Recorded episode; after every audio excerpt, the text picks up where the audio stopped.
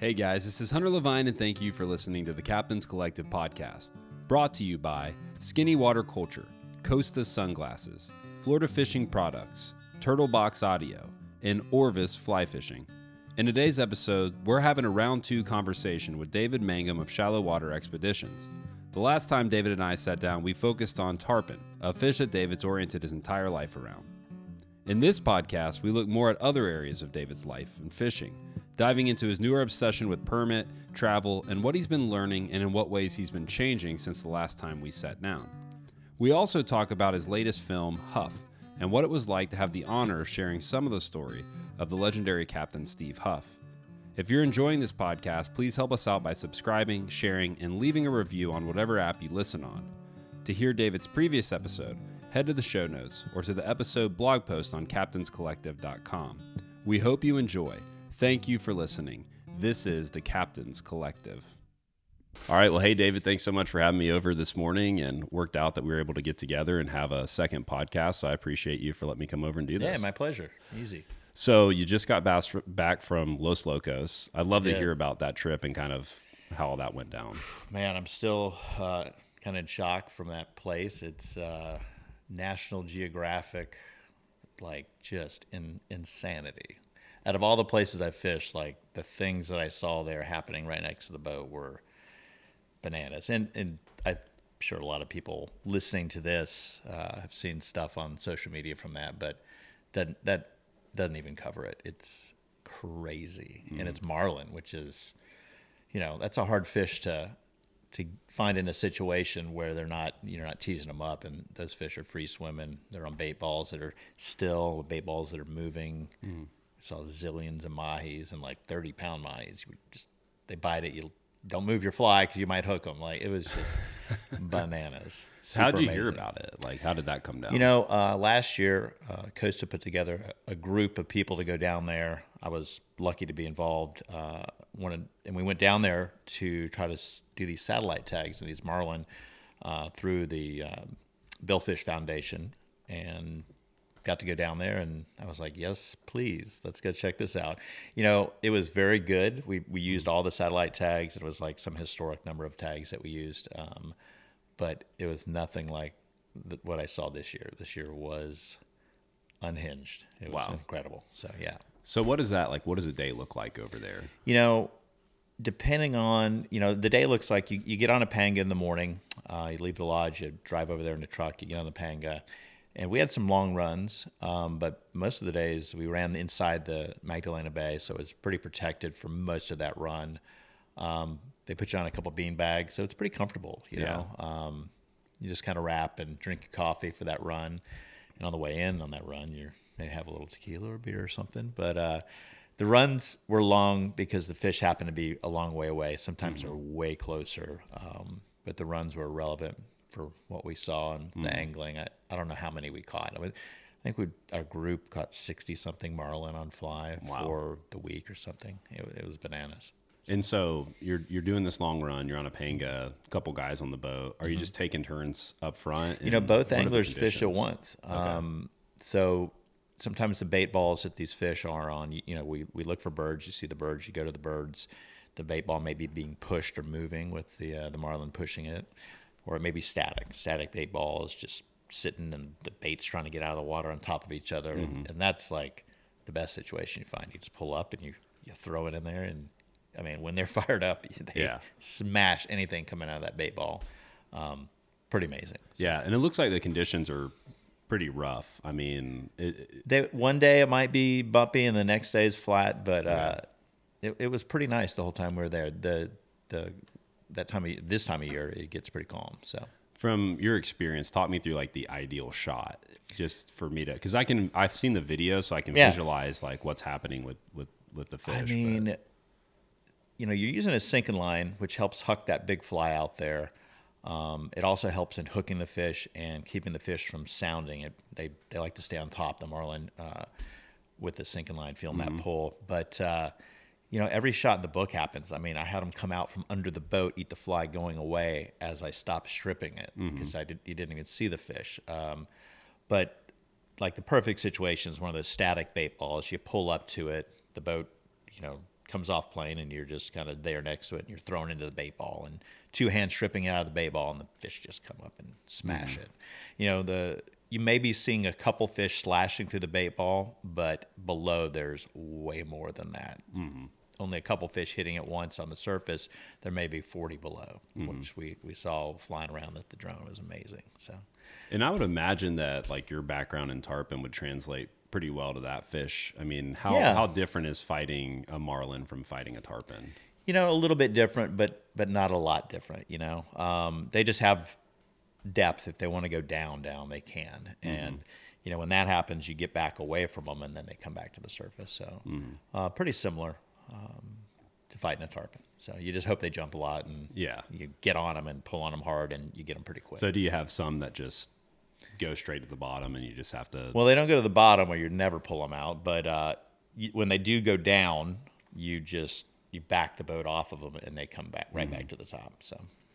Are you guys when you guys are out there? Are you targeting any other species, or pretty much just working bait? You know, there are, like I said, billions of mahi and like Yeah. big, big ones. And I mean, you pulled up to a bait. We pulled up to a few bait balls, and there might have been Mm-hmm. 500 of these fish around it. No, no exaggeration. And uh, yeah, all right, let's go somewhere else and look for marlin. Like you didn't even mess with them after you caught a few. So, um, but there was some inshore stuff where there's some big snook in the Mm-hmm. surf. Of course, roosters are closer inshore and there's all sorts of stuff those guys are still like figuring out and looking for inshore. It's a giant base system, so Mm-hmm. uh, a lot more to the story down there.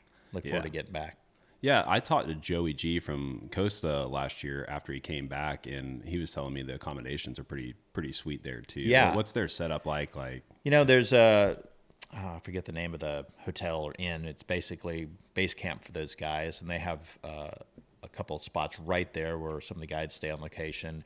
You know, you come back, you go back to your room, you shower, you come, you walk 50 feet over to the, you know, club or mess hall, if you will. They have a really cool little spot where everybody has uh, apps and uh, some drinks, and then they make dinner, and it's it's kind of everything happens right there. It's pretty cool. yeah, Yeah. Uh, and then so you just got back from that. Obviously, we're a couple days after Christmas now, and you're getting ready for Seychelles. And Yeah. you were showing me like Oh.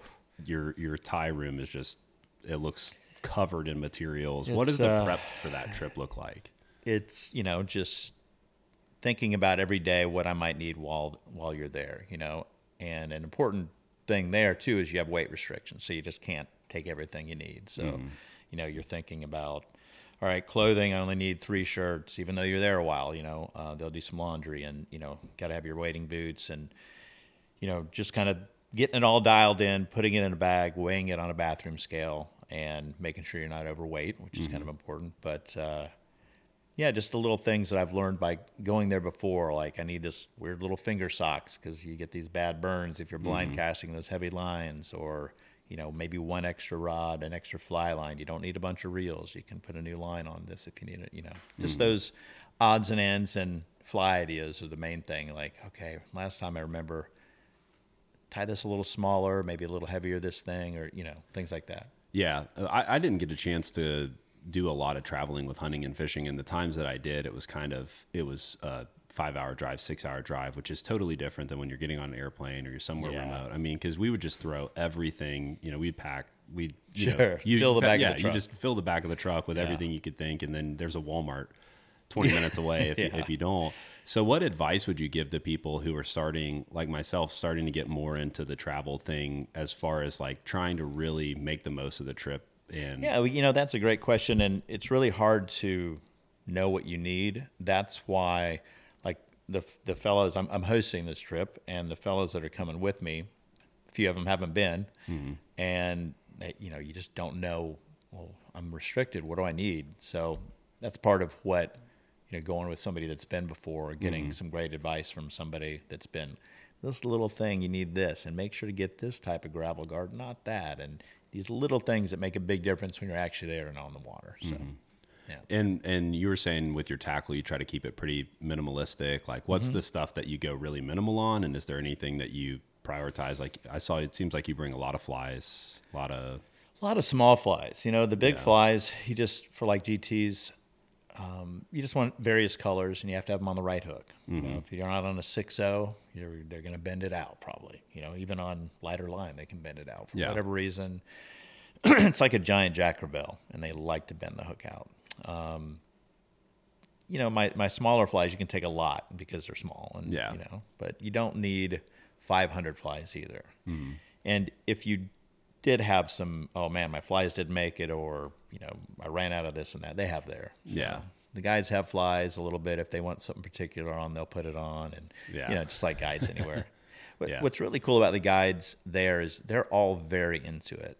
You know, a lot of places you go around the world where maybe you're with a guide that's, you know, that's his job, but he's not like his his wheels in his head aren't spinning every night. All mm-hmm. those guys there are really into it, and they compete against each other on catching more mm-hmm. fish and how to do it better, how to innovate. Um, maybe more so than anywhere else I've been. Yeah. uh, foreign or uh, abroad. And so when I think of going to Seychelles, which I haven't got a chance to go, but I think about the chasing the GT, and you were showing me some GT flies, but you were kind of saying, "But let me show you something Man. that I'm really into." Yeah, you so- like to chase the other stuff. Tell me about the other stuff. You know, I'd say the triggerfish and the permit are my favorite two creatures there. Um, last year I went to Farquhar, and there's a thing called a Napoleon wrasse there, which is just an amazing, crazy cool fish. Uh, they tail on the flats. Um, what what do they look like? I don't even know if I. I don't even know how to explain it. It's uh you know, maybe like a hogfish. Okay. Like aqua blue. It's what I'd say. That's the closest thing I can think of. Okay, super colorful, bigger than a hogfish. Yeah. So pretty big tail. Yeah. It's like the tail like the back end of the body is almost like a triple tail. It doesn't have an extended tail. It's uh it's an odd looking fish, but uh one of the craziest things I've ever caught. Yeah. So But- what about it do you like? Do you like going out and just being on a flat and just not knowing what you're about to throw at? Do you like just how weird it? I mean, what's the you know, just you're you're in this aquatic wilderness that is every color that you've ever seen, and then some that you've never seen. The fish that you're after, you may see something that well, that's not supposed to be up here. There's a sailfish tailing on the flat or something Yeah, crazy, yeah. you know. um, and these, oh my God, the guy's like, there, there's a sweet lipped emperor. What's that? I haven't seen one of those, you know. And Yeah. you you have to fish this stuff going on that yeah? yeah, it's just variety and things that you've never seen before. And as a fisherman, seeing those things is is worth that three day travel over there. So the the hardest part about you know not just the the dollar amount going to the Seychelles, but uh, the travel is is pretty grueling. You know that 15 hour flight across the ocean is uh, it's no joke. So Yeah. What's the tip there? I mean, be prepared. You know, download everything that you want to listen to, want to watch. Um, have a plan for your 15 hours. Uh, have a plan for the layovers, and you know, bring that good neck pillow and Yeah. you know, good set of headphones. do you wear those compression sleeves on your legs? I've heard about people doing that on long flights. Like, I guess that's supposed to help the the blood not just sit in your legs. You know, I haven't. Um, Yeah. maybe as I get older, that's uh, I'm adding that to the list. I, I haven't done it myself, but I I've tried them on the boat actually. Yeah. Uh, I, yeah, but I I do take some for wading. So I'll, my wading deal will be uh, not real high compression socks. Then I use a wading sock. Simms makes a wading sock. Then the neoprene sock, and then the wading boot. And that seems to be really awesome.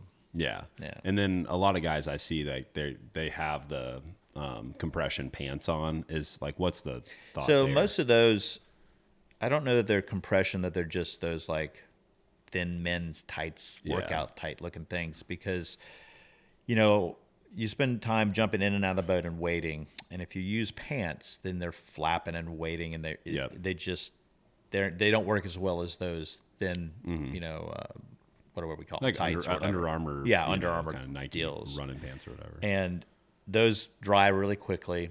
Um, they don't feel we're wet on your skin, and they cover your body from the sun. Mm-hmm. One of the craziest things about being that close to the equator is how intense that sun is. You know, I I've spent time in the sun a lot. You know, one of the only things I don't cover is the back of my hands. Um, day one in the Seychelles, first time I was ever there with brown hands. You know, I mm-hmm. thought I was pretty good. They burned badly. yeah, So I learned my lesson quickly and just covered. I take SPF 100. Like I, you have to cover up, or you may not be able to go fishing the next day. So Yeah.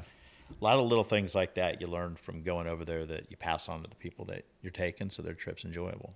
Yeah, for sure. I mean, I uh, even on some of the trips that I've done the past five years, I've seen guys uh, go somewhere and not, you know, whether they get sunburnt or they get dehydrated. And then we had a guy a couple years ago on a trip, and we were out in uh, Chandeleur over in Louisiana, and you know he got dehydrated the first day and could barely fish the second day. Yep. So those types of things too. You're spending all that money, all that time. You don't want. Yeah, you, don't got to be prepared like for all those little contingencies, like you know, like all my clients I'm taking to the Seychelles, electrolytes. Got to bring a lot of electrolytes. So, Mm-hmm. yeah. No, that's awesome. So we did an interview, I think, four years ago, and we mostly focused Jesus, on tarpon. four years ago. I think it was about four. It probably three or four years ago. Yeah.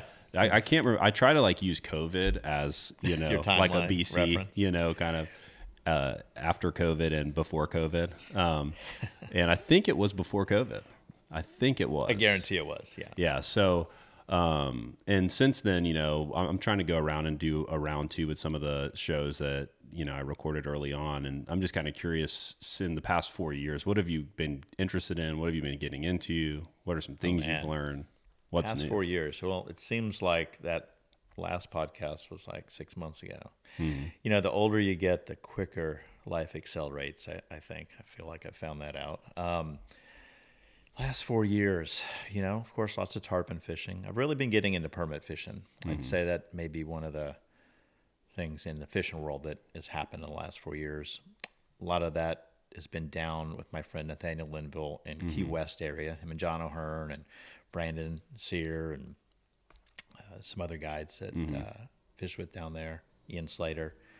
Um, I go down and fish with Nat. He has me down there as a, you know, hosting me down there, and I absolutely love that fish because it's so hard and it demands that you do everything right a lot. So, and and that's really, really been into that What? So for my personal fishing. You know, What was the origin of that? Was it because I'm sure you've obviously been around permit fishing your entire Yeah, guide sure. career, but where did Well- that wormhole begin? you know, I, I certainly I permit fished um, before that. Um, caught my first one with my friend Bear Holman. Um, but what I gravitated toward with the permit, and I think a lot of anglers, fly anglers, find themselves that they move towards that fish because it's kind of the top notch. I think the the top of the mountain, right?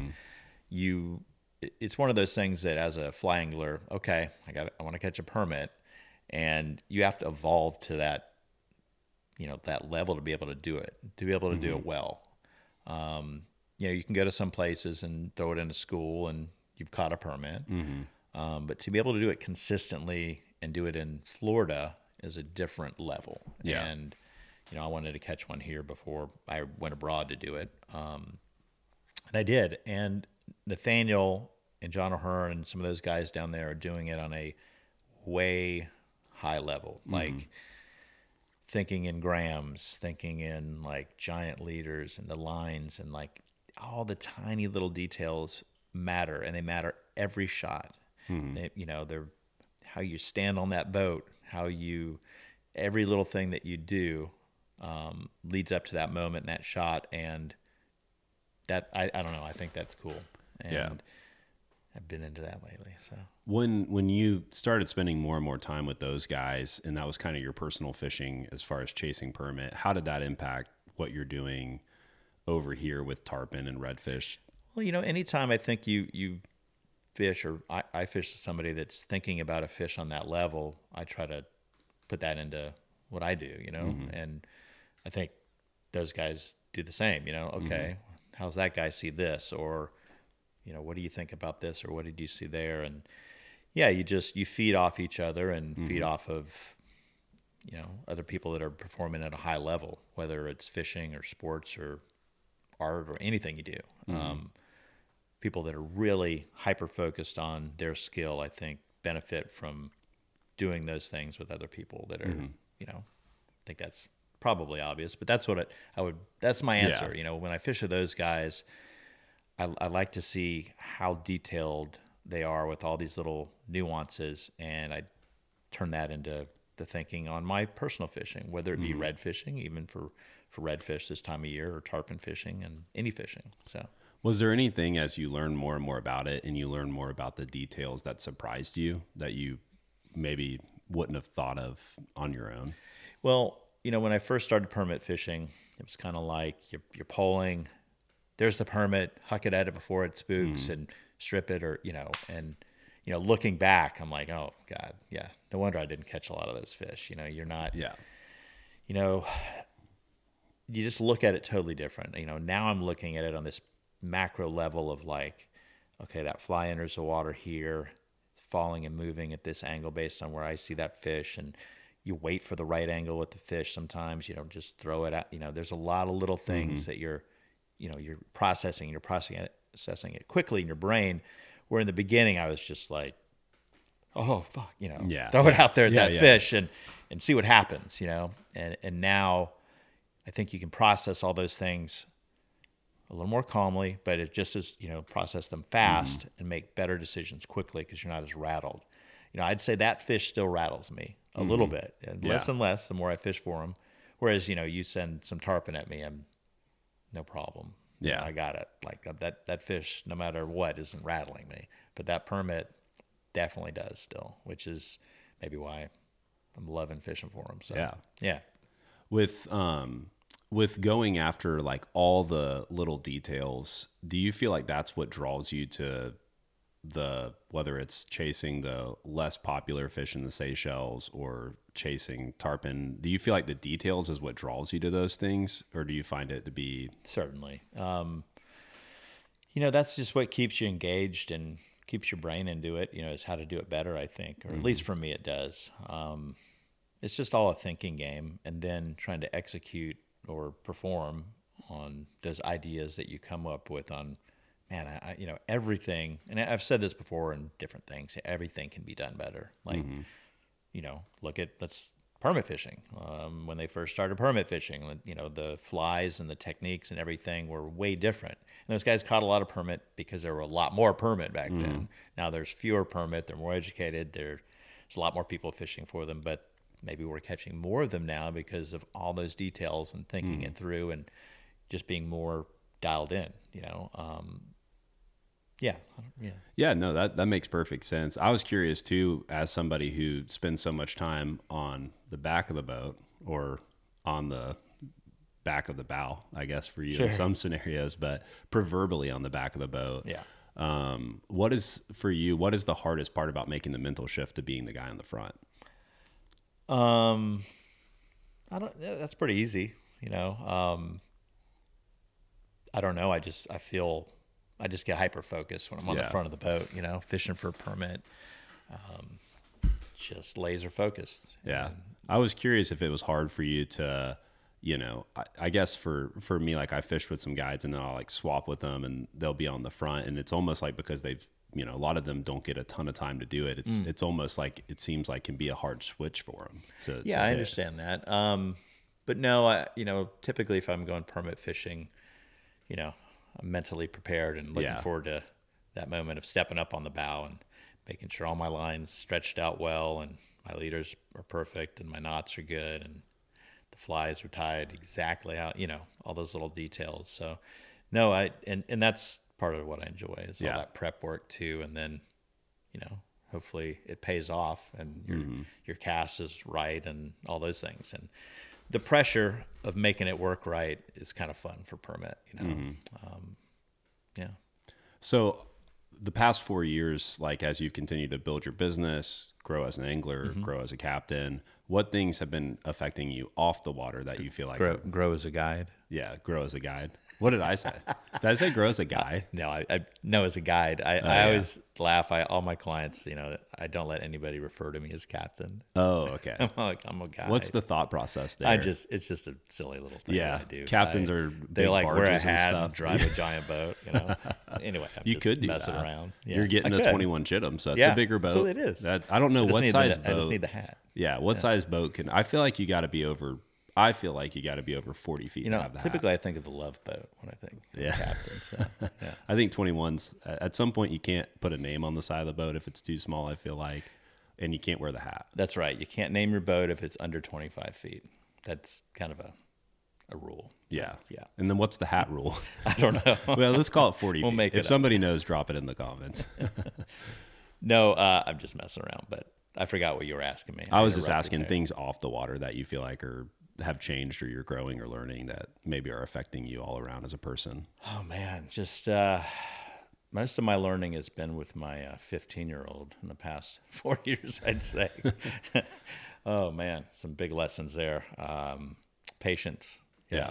and I think some of that patience, I hope, maybe some of my clients would disagree, uh, translates to my demeanor on the water. So yeah, Yeah, I uh, I have a seven year old and a one that just turned four, and um, I've I've been because I I did a lot of ministry at church with middle school and high school students before working with college students. I spent a lot of time around middle schoolers and high schoolers. Actually, I was an only child. I didn't spend hardly any time around seven year olds.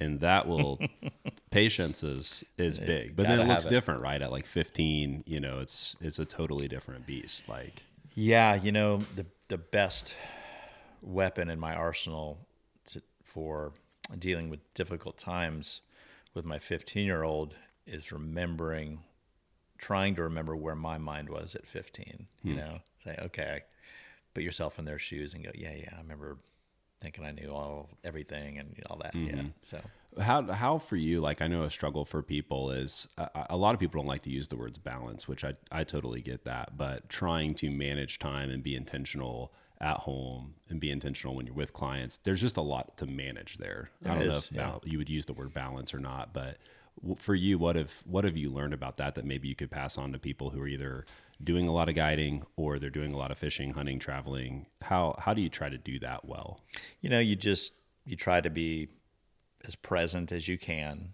in each situation. You know, um, and it's re- really hard. Um, if you're an independent guide, you know you're managing phone calls and emails and whatnot, and you know you just you, you kind of need to have a method for it and be able to turn it off and just be present with family. Um, especially like dinner time. It's one of the things in our our family that okay, don't mess with the phone or don't you know really that's be present around that time of day. So Yeah, that, that's something I was um, in the Bahamas a couple years ago with Kyle Schaefer, and I, one thing I really like, I'm drawn to about Kyle is he's able to be really present. Like when he's on the bow of the boat and he's mm-hmm. fishing, he's focused, he's present. When he's with his family, he's focused and present. So I asked him, I said, "Man, what like what what advice? What's helped you?" And he told me a, a book, and I think it's called "You Are Here," and mm. it's like it's got a bunch of Buddhist stuff in it, but it just talks about being present. I read it, and I, it it made me think about a lot of stuff that was really helpful. Like for you, I think there's probably a big correlation with you know when you're on the bow of the boat chasing a permit, you got to be really present, hyper Focused. present. Yeah. and then when you're with a kid, you know. I found too that the more present I am, the more I enjoy that time anyway with my kids. You know. I'm not frustrated I'm playing this toy or whatever with them. But for you, have there been any tools or things that people have said or anything like that that's helped you grow in that, or have you just kind of learned that inch by inch in life? You know, I think inch by inch. Um, yeah, if there have been, I'm sure there's been some help from everyone along the way. That's kind of how it works, but nothing that comes to mind.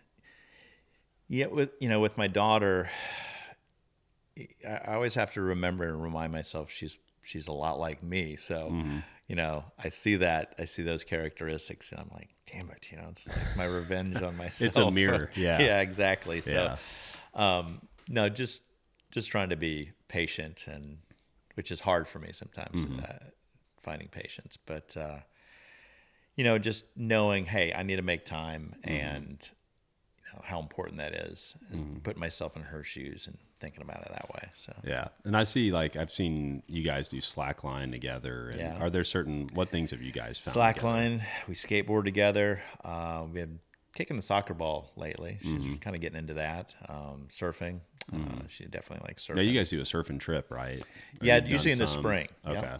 yeah. It's usually our, our time to go on a trip and her spring break and that springtime isn't crazy busy. So I, I we try to make that our Yeah. yearly family uh, trip. So yeah, last year we went to Sayulita, kind of a longboard surf spot. So Yeah. yeah. No, that's really cool. And I mean, I've I've talked about this before, but I've realized in the outdoor world, I call them outdoor pageant dads. They're hmm. like people in the outdoor world that want to like force their kids to be Yeah. like, look, and it's really cool when you meet. Sure. I've met some kids who love fly fishing, who love fishing, and it's it's their own, right? But I think like as a dad, like you've also for every one of those kids, there's 20 kids who their parents tried to force it Yeah. for their own image or whatever. For you, how have you tried to kind of manage, you know, when you're here and you've been involved in so much stuff in the fly fishing world, how do you try to manage kind of her interactions with that? Does she like to fish a lot? Does she does fish, you know, mm-hmm. and I think, you know, I've tried not to to force it on her. You know, she's mm-hmm. jumped tarpon on the fly. She's caught her own tailing redfish. We practice casting, but you know, I, I bring it up like, hey, you want to go cast out in the out in front of the house, and yeah, maybe she's not into it, and I don't, mm-hmm. I don't get on her about it, you Yeah. know, and I don't say, hey, we're going fishing, you know, it's it's kind of I, I throw those offers out there, and if she wants to, cool, but it- you know, I think a lot of times when people try to force the kid into doing something, that they push back hard the older they get. And you know, I'm hoping that as time goes on, and you know, she wants to spend more time with me, hopefully, or or comes back around. That you know, they say Yeah. that teenage years are tough, and then the kids usually come back around to you. Uh, that's what everybody tells me. Uh, you know, she'll she'll want to be into it a little more. But I built that base with her on on fly fishing, and uh, yeah, every summer we we we I do kind of say, hey, you're jumping a tarpon this year. And, Yeah. You know, we'll go out late afternoon after I've had my client time. But uh, Yeah. I think I has. passed y'all one time, maybe it was last year or the year before, and she had like a friend on the boat with her or something like Yeah, that. You know, yeah. bring bring the friends involved. I think that was the day that she like lost an entire rod and reel. Yes. So What's she's, that story? She's pretty proud. She has a huge scar on the back of her hand from Yeah. that. She uh, she hooked a fish, you know, and as she's clearing the line, she didn't hold on to the line all the way till it hit the reel. So, you know, right before you're about to hit the reel, she let go of it and it whipped around the, her hand holding the rod and reel, Mm-hmm. and then came tight and burned the absolute shit out of the back of her hand. Like you've if you've ever like cut the back of your hand, it looks white there before Mm-hmm. it starts bleeding. And she just had this huge white burn mark. And when that happened, her hand opened up and the Yeah. the rod went off the boat. It was gone. Yeah. Um, Someone's gonna find that. It's yeah. uh, yeah. It's been. I don't know. It's no, uh, probably not. It's probably and she she definitely you know she grabbed her hand and was horrified that she lost the rod. She was super worried about that. I was like, I don't care, you know. Yeah. We know some people that make those, so uh, it's a pretty cool, uh, pretty cool story for her. Yeah. yeah. She's Yeah, very proud cool of that. scar. When I tell that and she's around, she's like always like showing the scar, you know. yeah. So- It's always good when your scar has a good story because Absolutely. my wife has one on her ankle. It's like she just stepped off a curb and just scraped it wrong. You know, that's not a very cool. Like you're not like at the bar telling that one. You know, No, Let me no. tell you about when I was at Coles and I stepped, you know, whatever. Um, you know, so you were talking about this time of year. You know, you switch over more towards redfish. Mm-hmm. You know, you get a chance to do some more travel. Obviously, Los Locos, Seychelles. Yep. Um, last time we talked a ton about a ton about tarpon, but we didn't really dive into what red fishing looks like for you. Yeah. What What does red fishing look like for you? You know, where I redfish here uh, around Panama City and uh, Santa Rosa Beach, where I live, there's a few different areas we redfish, and we have some bigger redfish on the flats when it gets cold. But the majority of my redfishing is super shallow. Uh, I have a glade skiff, little bitty skiff that I use. It's I even built it light. It's got a 20 on it. It's not very fast, but half a coffin box instead of a full, just so I could get every tiny bit of uh, you know shallow water pullability out of the boat. And the red fishing can be pretty technical. You know, some days not. You know, some days are pretty Yeah. pretty agreeable, but for the most part, it forces you to to put it in there the right way Yeah. um, but good tailing redfish. Uh, but you know, when I talk to people about it, I say it's it's technical. It's um, you have to put it in a very tight space for those redfish. The ones that we have here, you know, the water's clear, but the grass is pretty long, and they're looking in a space very very small area of awareness right in front of them.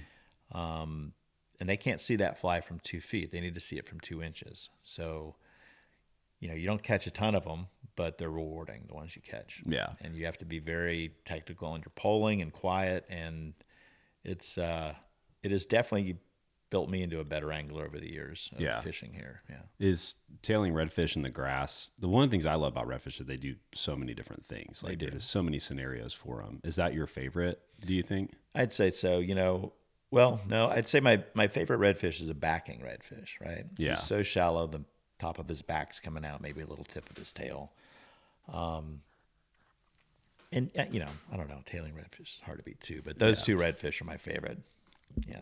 Yeah, I I feel I feel the same on the technical front. Now, the, like the coolest thing I've seen a redfish do is um, in Chandeleur. I was walking the beach and we just went out there one day and there were just huge, forty inch plus redfish riding the waves, and you would look in the waves and see them. And Surfing but it wasn't super technical. I mean, you had to. There was a little bit of work to get the fly in front of them with all those scenarios going because they were pretty lazy. They were being pretty lazy. Like they weren't super aggressive, but um, yeah, on the on the tailing redfish in the grass, um, are there certain mistakes you see people make, or certain things that you would share that would help people's success? Because they can be real skittish too if the water's still, or you know. Yeah, for sure. You know, some of the every day, you know, when I have a new client that doesn't really know the the, the deal, I'll stand up on the bow in the morning and kind of give them my little rundown, right?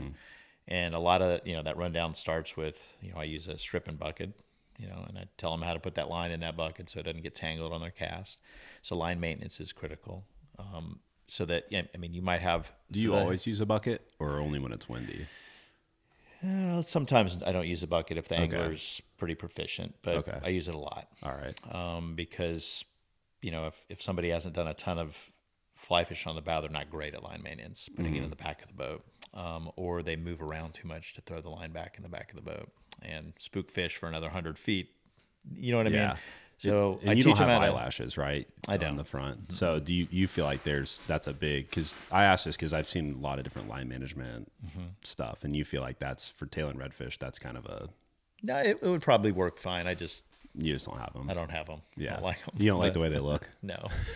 um, so, you know, I would say, you know, I, I teach them how to put the line in the bucket so I know that the line is good every time. Um, you know, I teach them that, you know, when you cast only with your upper body, you know, you're not moving the boat. You know, anytime you start a cast, even if you're thinking you're being super still, if it's calm and you're in super shallow water, the boat moves a little bit and it sends these little pressure waves away. Those little pressure waves meet the fish before you've shown them the fly. You know, if you have to make a second throw or whatnot, mm-hmm. the fish may not blow out and spook, but if he vibes that you're around, he's a little less likely to eat your fly. So mm-hmm. we want to show him the fly before that happens, or be really good at not making those those little mm-hmm. pressure waves move away from the boat. So keeping your feet still as we approach, being you know not moving at all as you approach the fish. If We're seeing one from some distance that we're we're approaching. Um, keeping a proper amount of line out of the rod tip.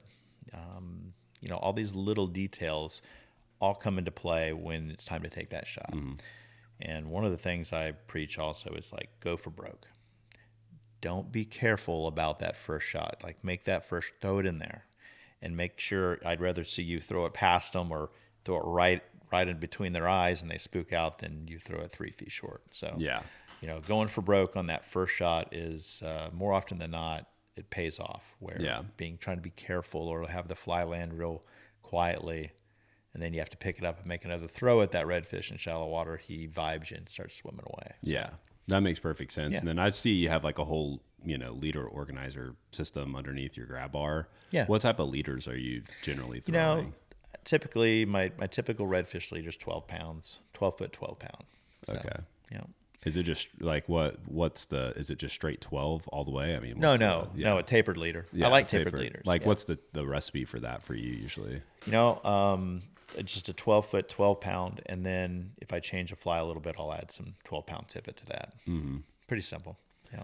Um, ha- have you done a lot of kind of throwing gurglers at them at their tails? Like, A are there little bit. certain things that you? takes the right angler and Yeah. it takes the angler that is okay giving up a lot of shots. So, you know, you have to have the fish doing the right thing and Mm-hmm. you have to have the fish, you know, you're going to encounter some that where if you were throwing like a subsurface fly, you could have made that shot, maybe caught that fish that you won't get to do if you throw a gurgler, you know, and that fish has to be completely unaware that you're there. Um, yeah, but gurgler, gurgler's fun to do if Yeah. uh, if the right guy is into it. So Yeah, yeah. I think that's one of the more cool ways to to catch them, like a little shrimp or something that flushed up behind them, and It's big, fun watching big 'em. turn. coming up and try to eat that thing with their, you know, they have an inferior mouth on the bottom and they Yeah. it a lot of times, but it's worth the juice is worth the squeeze, I think. Yeah, and I've seen a lot of cool video footage from you of kind of teasing big bowls out of schools and Yeah. things like that. What what for you? You know, obviously you just spent a lot of time, you know, fishing and learning certain areas. But what what for you does redfish scouting look like? If you were going to a new area tomorrow that you've never been, Oh, man. how would you Um, approach it from ground zero?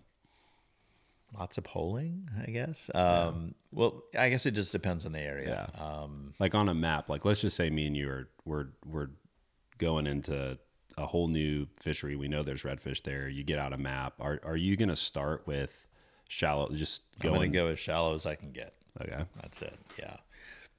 You know, most of the redfish here in Florida, I mean, he is a redfish is not afraid to be super shallow. You know, um, you know, here in our area on real low water, all those little things that the redfish wants to eat that might be able to stay up out of harm's way in the grass has to they get flushed out and you know that redfish is cruising around with his back out or super shallow to, and where he can get to those things. Um, so i'm going to go super shallow. That'd be my answer wherever i am i'm going to start way shallow and see if those fish are as shallow as i can get my boat and work, work out in depth from there so. How um so work out from depth so you're going to start shallow as possible work deep. For you just generally speaking how long are you given a certain area before you're moving on to the next one? Is it just different every time or do you do you say Yeah, 30 it's a- minutes an hour 15 never standard just i don't know based on as long you as you can stand yeah, I are you seeing other stingrays and things like that or Yeah, seeing life, seeing yeah, they should be here. You blowing fish out. If you're not moving redfish, then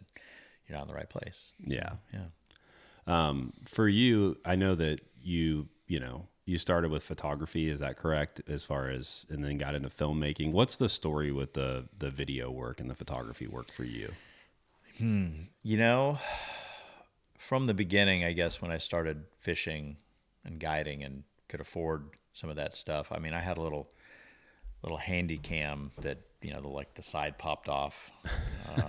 like these that we're using right yeah, now. but yeah. very similar. It was that I actually would I, I found a way to hang around my neck as I waded to redfish. I mean, Mm-hmm. a long time ago. I think I, it was my parents or something, and I was just enamored with trying to get show what what I was seeing. It was so freaking cool to me that tailing redfish or whatever, and of course a tarpon jumping out of the water, and um, that was kind of the beginning of that thinking, and then you know taking photos of it as well. That all kind of happened at the same time. Um, Did somebody get you into that? I mean, or did No, you just kind of yourself just was wanna- into it, And what know? like what general time period would this be? Like oh man, I don't know. I mean, 90s? my, my first, yes, for sure, nineties. Maybe before that. My first camera was a.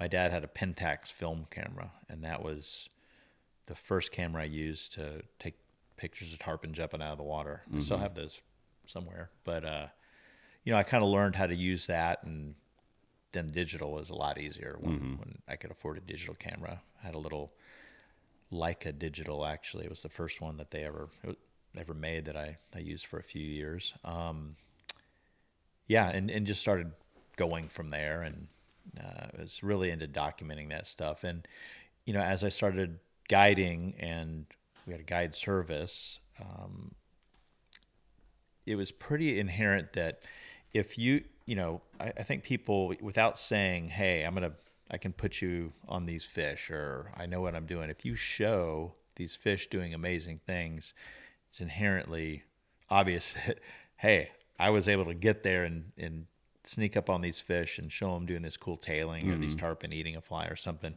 well you know, it's without saying, it goes without saying that you could put your client in these situations. So that worked kind of that that formula worked for, you know, showing some of that cool fish stuff and making films and, mm-hmm. and whatnot. And yeah, we got some got plenty of days booked doing that, and uh, started building our guide service from that. And building client lists. So What was your first film or photo that you felt like, you know, that was, you know, you kind of start, I guess, most people start and you're taking videos and photos and you're showing them to friends and people are kind of cool, cool. Was there a first one where you felt like, okay, this is, this is really getting traction or this is a monumental moment for me in photography or film?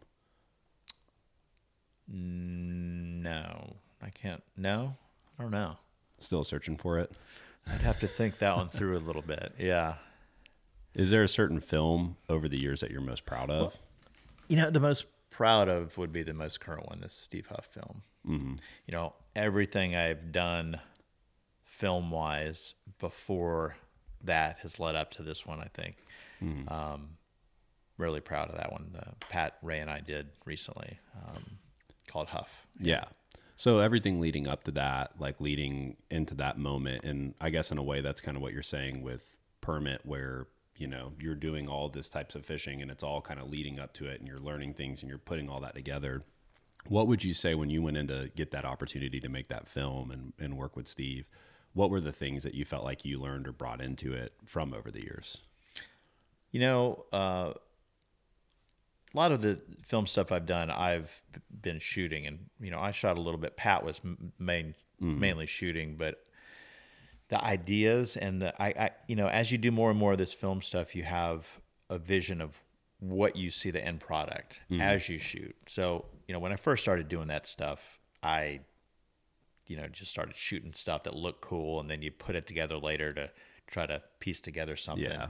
And then you kind of learn how to story tell a little bit, but as you advance and all that, you have a vision of what you want it to be before you ever start, you mm-hmm. know? And I kind of had that with this. It, Yeah. it luckily it turned out really it, it was a little different than the end vision I had, but it turned out really well. Yeah. You know, I wish I had a, another 30 days to film with him and dig super deep and do a lot more of that, but life doesn't really Yeah. let you do that a lot of times and he certainly you know, it was hard enough to get him Yeah, into it. sure. Yeah. I- if I didn't have the relationship with him that I had, I there's no way he would have let uh, you know, I'm I'm glad that he let me do it. So, Yeah. Uh, and- the and opening scene with with the with the dragonflies, epic man, and the quality of film so good, but it's got a cool pace to it, you Yeah. know, too. That's not just like a, a Stoke reel, you know. That um, people that that I am around that know him, know that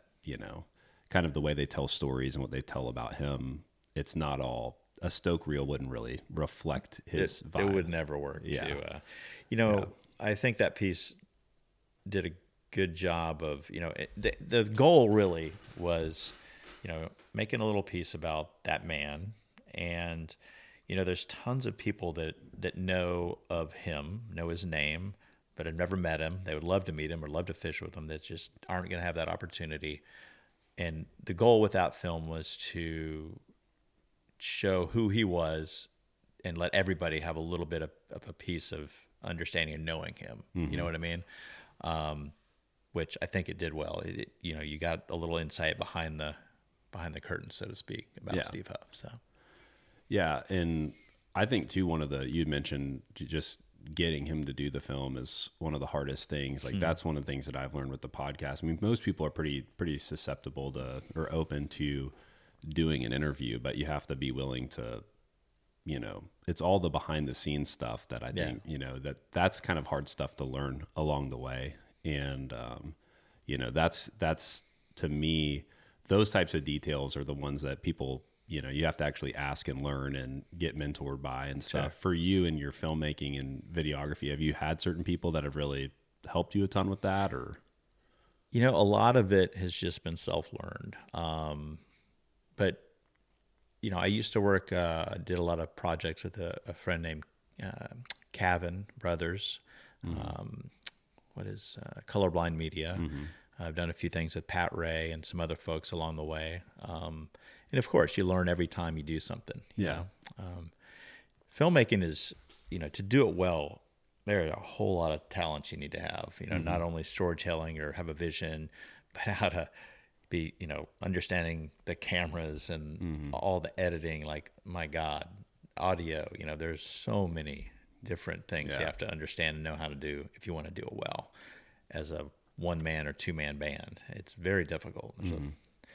Very expensive too. Yeah and a lot of details yeah i remember i was talking to you um i don't know if this was on the podcast or off the podcast but i remember i was getting into photography and you said you might just want to just get all your money together and just light it on, Light fire, it on instead fire. you know I would say that's more true with videography than uh, photography photography. Yeah. yeah i got a little sony a7 II that it's starting to have uh it's starting to have you know that was the best camera i could afford at the time. And then i figured if i wanted to update it i'll i'll wait till this one breaks. And uh, that's inevitable. And now it's starting to break. And i i called a friend and he would goes have you had it around water? And i said course I exclusively. Yeah. yeah exclusively. It's like i got all sorts of issues now but um, it has been you know to me the photography piece which i don't do a ton but when i do it forces me to slow down and you know appreciate certain things a little bit more. Sure. and then sometimes it super gets in the way and i find for whatever reason trying to do things on my phone like gets in the way even more Yeah, for, for, me sure. if i have a i'd rather have a camera in my hand than a phone in my hand it just something about it just I think we all are growing to hate our phones, aren't we? yeah Um, You know, like for this recent trip to to Mexico, the the Los Locos thing, I caught a few of those fish, but I had so much fun shooting it. Right. So for me, um, capturing those images is even harder a lot of times than catching the fish. Mm-hmm. And like I, I'm really into taking the photos a lot of mm-hmm. times, even more so than than catching something. You know, if I go somewhere new, I want to catch that fish, or you know, I mm. want to catch a marlin. Cool. Yeah. Okay, I did it. So let's see if we can take a really cool shot of the fish jumping, or you know, many other aspects or mm. shots. Right. So. Um, that's what I like about photography. It's Yeah. it's challenging. It's like a step beyond, right? Step beyond catching that fish. Kind of like guiding is a step beyond holding the rod and catching the fish yourself. You're giving the rod to somebody else and Mm-hmm. and explaining to them in that heat of that moment how to catch the fish. So Yeah. that's what I enjoy about the the photography game. Yeah, I like the things when I'm looking at somebody who's, you know, I feel like I've seen thousands of photos of redfish or thousands of photos of jumping tarpon or whatever you name the species. And then you see somebody, it's the same fish, it's basically speaking the same type of location, and they catch a new angle, a new perspective. That's that's the goal of all photographers that Yeah. are trying to do that, I think. And that's that's that moment for me, like in the summer, and I'm going through the whatever tarpon shots of the jump in one, and I see that one that's different, a little different Mm-hmm. somehow, or there's something about it that's like, oh, like you know what I mean? That's Yeah. that's what's fun about photography. yeah me.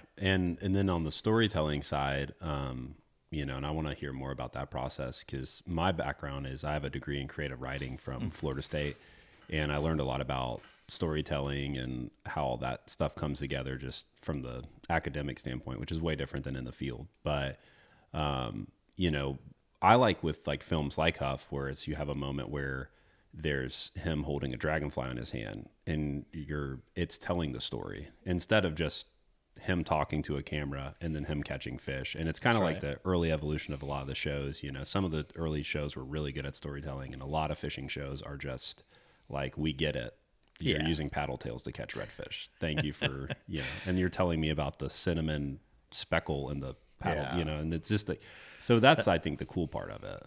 Yeah, you know, I think that's why Walker's Cay was so Yes. amazing to all of us. It wasn't the talking head saying, "This is how we're doing this." You know, it's uh, it was poetry uh, in motion almost. You know what I mean? And it was just done in a different way that everybody. It was more romantic, and uh, that's why people gravitated toward. While we're still talking about it today Yeah.